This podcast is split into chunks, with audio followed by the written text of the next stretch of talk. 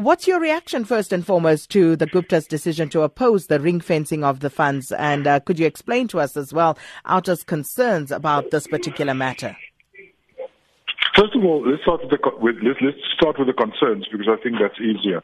When you get a license to, to do mining and open up a mining company, um, part of the agreement is, and the law, legal requirement is that you need to set aside a portion of your revenue uh, towards the rehabilitation fund. So one day when you stop mining, there is there will be money available to actually rehabilitate the area so people can live there. I mean that's just uh, trying to restore to its natural previous conditions. So that's just the law, etc. So our concern is that unless these these funds are preserved, uh, the danger exists that this money will be used for other stuff. And you'll notice that certain towns in, in certain towns in Africa have in fact fallen into disrepair and they can't be lived in because the mines were not rehabilitated. So our concern is that there will be no money for rehabilitation, which makes the area unfit for human habitat. Mm. Okay, so so that is just the background.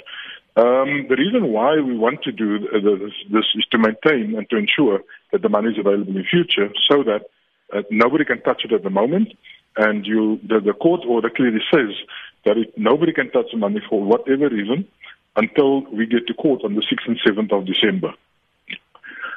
So, in the meantime, the Bank of Baroda have, of course, won a separate court case to close uh, Gupta related bank accounts. How does that affect your uh, actions here?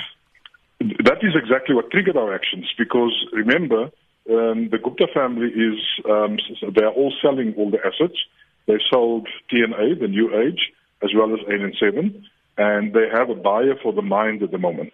So what triggered this is that somewhere between the sale of the sale of assets and the closing of accounts, I mean, the, the closing of the accounts would have taken place last Friday already.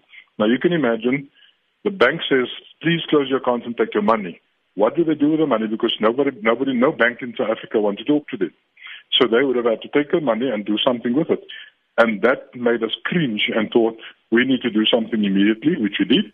And now at least we have until December to get proper independent trustees in, in there to ensure that this money is ring fenced. So, do you think that you have a strong case to ensure that these funds remain frozen?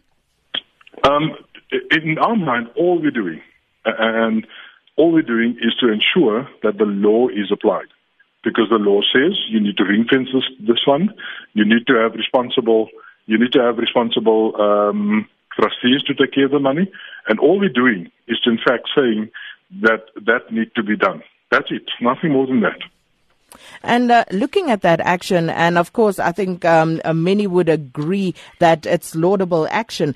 But uh, does this not also apply to any other mining companies uh, that they ought to be doing the same? And are you not concerned of, about any other uh, mining companies also using that money for other business?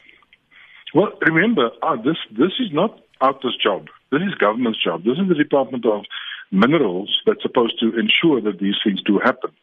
Um, we we just thought that there's an opportunity right now uh, for somebody to take the money and it can disappear. So all we're asking is for this particular instance to stop it. Um, the Department of Mining, the Minister of Mining, have the responsibility to ensure that mining houses and mine companies, actual fact, act responsibly and do everything that's supposed to be, do, be done. We understand that government acts slowly, so it may have taken them two months, three months to react to this, and by then the money could have been gone. Um, and we just thought it's important and critical that this money be maintained so that it's available for, for later use.